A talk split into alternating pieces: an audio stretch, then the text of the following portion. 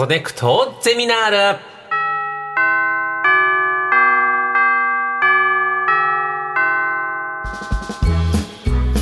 毎週さまざまなジャンルの講師が登場しあなたの知りたいという知識欲にコネクトする学校コネクトゼミナール略してコゼミ。48時間目の授業は暦の学問と書いて暦学ですでは早速4年に一度の2月29日ブルー日の今日お迎えする講師の方をご紹介します。国立天文台天文情報センター歴計算室の片山正人さんです。片山さんどうぞよろしくお願いします。よろしくお願いいたします。お願いいたします。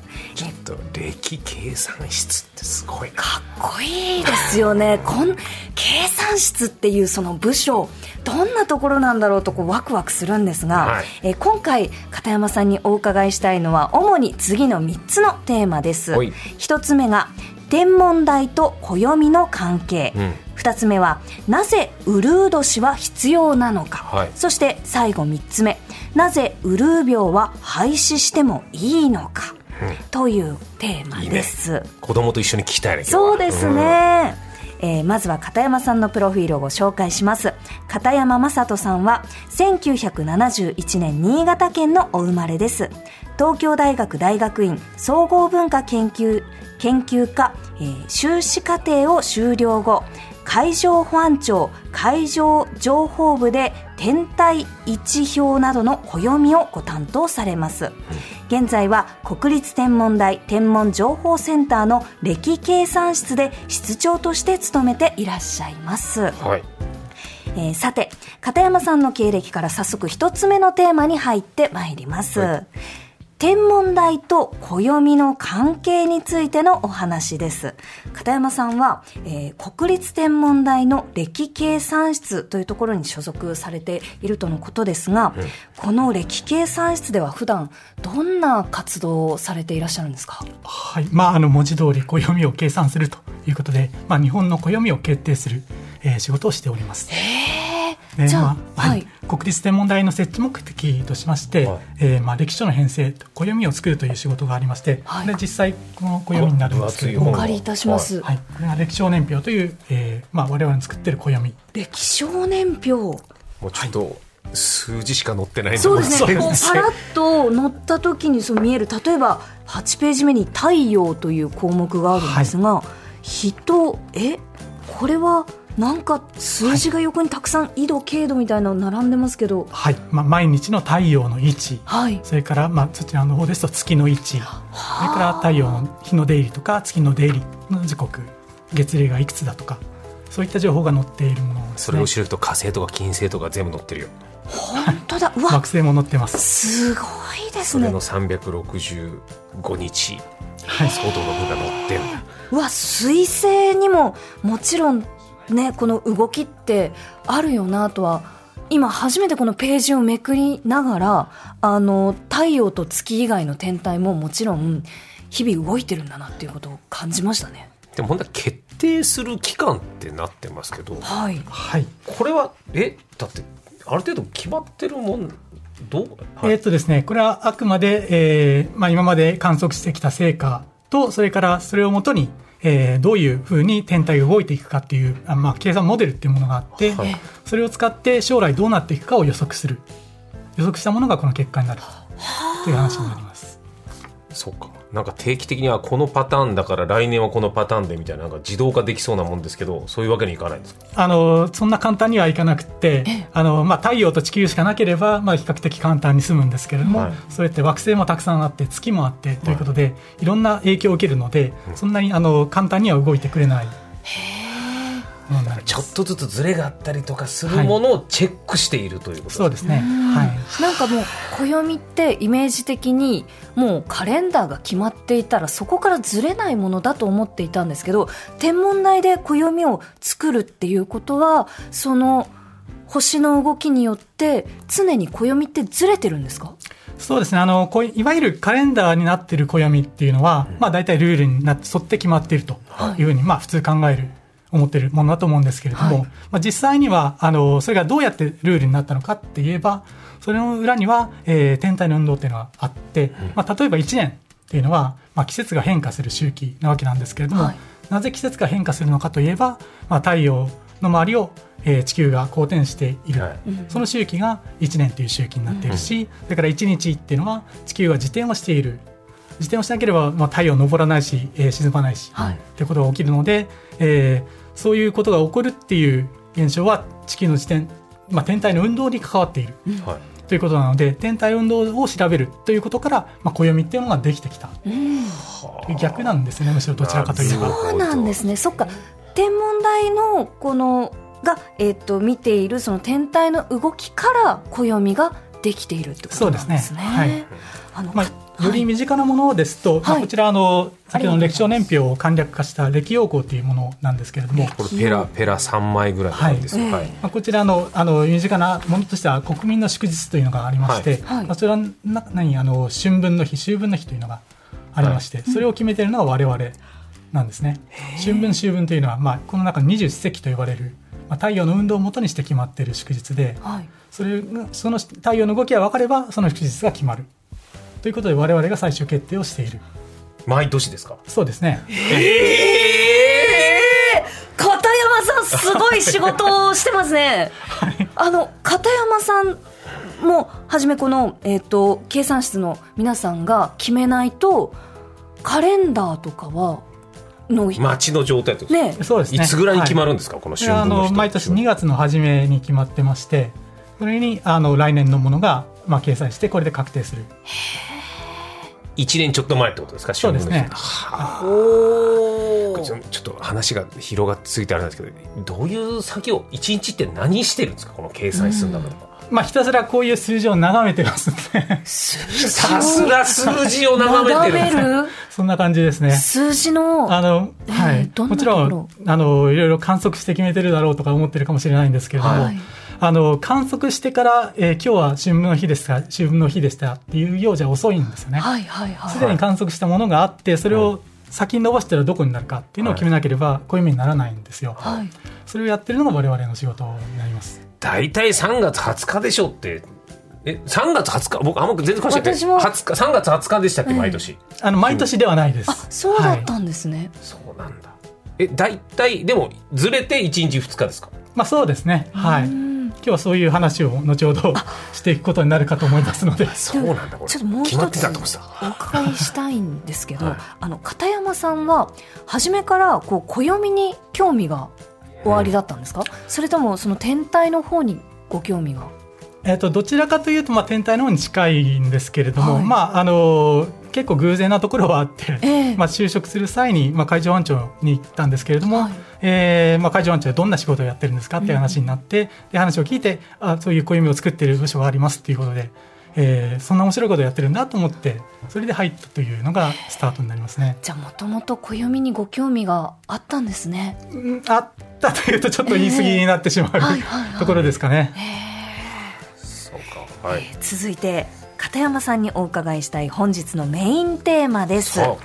なぜウルー年は必要なのか、えーこの疑問にお答えいただく前にまずそもそものお話なんですがどうして1年は365日なんですか？片山さん。はい。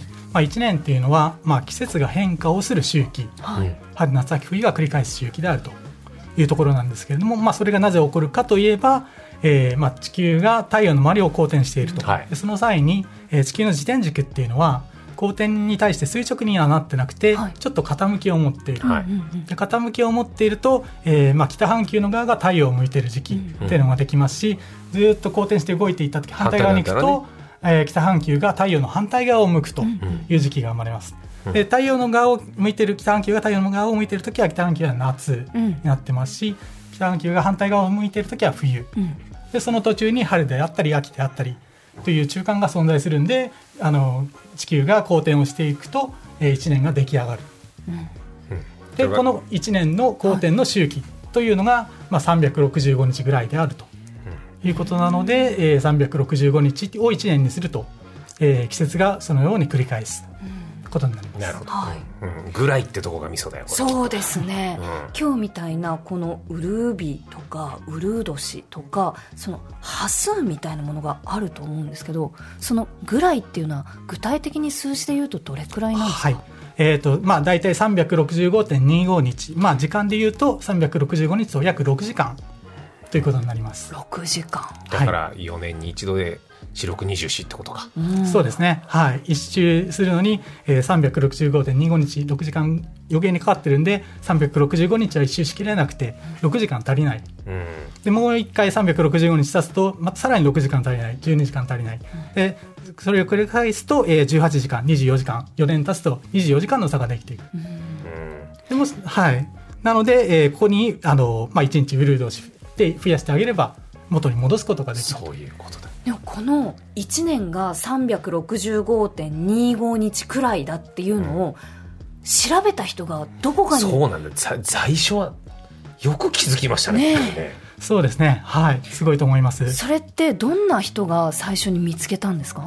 えっ、と、どんな人がっていうと、あの、なかなか無理な話で、はい。もうものすごい古い話なので、誰がっていうこともなく、それもあの、古今東西、いろんなところで、いろんな人が、いろんな方法で決めてるんで、あの、誰がっていうことはちょっとむ言うのは難しいところなんですけれども、はい。本当にあの、いろんな観測をして、まあ、例えば、まあ、太陽の南中する時の高さが変化するのを見るとか、あとは日の出や日の入りの方位があの東よりも北寄りになったり南寄りになったりっていうのを調べたりとか、あとは、まあ、古代エジプトなんかですと,、えー、と太陽の昇る直前にシリウスが昇ってくるような、はいはいはい。そういう時期を調べるとか、ん。まあ、方法は様々あったんですけども、ええ。まあ、それぞれがみんな調べて、えー、365日ぐらいっていうのが分かってさらに言えば365.25日というところまではもうほぼほぼあの分かっていたという感じですね。その観測するために、えー、と使っていた場所の遺跡とかって今も残ってる場所あるんですか？はい、はい、あの、たくさん各地に残っておりまして、はい。えっ、と、例えば、あの、まあ、アイルランドのグニューグレンジという遺跡なんかですと、まあ、冬至の日になると、まあ、通路の奥まで朝日が差し込んでくるというようなことになってますし、はい。それから、そうですね、あの、まあ、メキシコのチチェンイツァの遺跡なんかですと、えーまあ、神殿の、えー階段のところに、えーまあ、春秋分の日に、えー影が映り込むんですけれども、それがちょうど蛇のような形になって、えーまあ、階段のところに蛇が舞い降りるようなそういう、えー現象を見ることができます。まあ、辛抱強く調べるしかないもんね。ね。ネットで調べればすぐ出るじゃないからもう1年とりあえずやってみようみたいなことをずっとやってて先人が、ね。はい。これちょっと一個一個僕昔から何度説明受けても理解ができてないのでちょっと伺いたいんですけどウルー年みたいのがあるんであれば、えー30日と31日の月があるじゃないですか、あれ31日のところを2月に回すともうちょっと30日で便利になるんじゃないかなって気がするけど、なぜこんなバラバラなんですか？そうです。はい。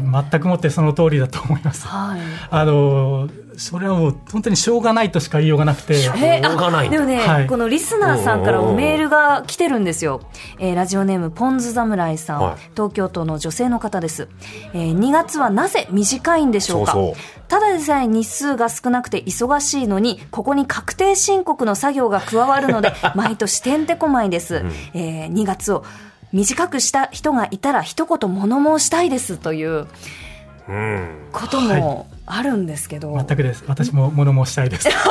そういうのですか？やっぱり2月が短い必要があるわけじゃないんですか？そうですね。あの、古代ローマで作られた暦がそうなっていて、それを未だに引きずっているというのが実際です。うんじゃあ2月だけがこう短いことは理由はないじゃないってことなんですか？まあ、あの、科学的な理由ではないですね。うん。ああなるほど。慣習に基づいて、はい。今も引き続いてるか。古代ローマで決めちゃったんで、それを変えることができずに、未だにいる。あ、これ変えようとしたことは確かにあるんですよ。はいはいはあるんですけども、なかなか意見がまとまらない。そうなんいやだって全部30日だったらさ、経理の計算とか分かりやすいのになと思いながら。全部30日にしちゃうと、今度1年365って言ってましたから、はい。5日余っちゃうんですよね。ああそうかそうか。それをどうしようかって話になる。あの、古代エジプトの方では、まあ1年さ、あ1年じゃない、1ヶ月30日。ん。で、あの、5日残り余りの日っていう風なやり方をしてましたけども、なるほそういうどだったら2月をもっと減らして全部31日にすれば 分かりやすいのになと思うけど。こう2月が短くなってることにも一応理由はあることはあるんですよねその決める時の。ローマがそうやっていたからなんですね。それ何か宗教的な考え方でどうですか？そうですね。宗教的といえば宗教的なのかもしれないですけれども、はい。本当かどうかも怪しいところもあるんですが、まあ、古代ローマ人はあの偶数が嫌いというか偶数を意味嫌う人たちだったようで。は であの奇数を元にして決めてたんであの古代ローマの暦ひどかったのは31と29なんですよね。いうん。30がない。ほう。なるほどなるほど。偶数をできるだけ作らないようにはい。ってことなんですか、そんな変な暦使ってたんで、もうその中での28っていうもう例外になってしまってるので、ものすごいこうえー、っていうようなそういう理由で決まってますね。うん。まあでも2月あの携帯のギガ数多めに使っているなって思いながらお得な気分にはなってますけどね。でも私その短く使えるなと思って、うんあの前半にたくさん動画を見て、あの今月もう足りなくなっちゃいました。いろんな2月のの楽しみ方があるんですな。はうん。いそうか。はなんですね。い、はい、じゃあウルイ年は分かった。なるほど。はい、はい。そして最後にあの片山さんにお伺いしたいのがウルー病についてなんですが、えーこんなニュースが話題になりましたので簡単にご紹介します。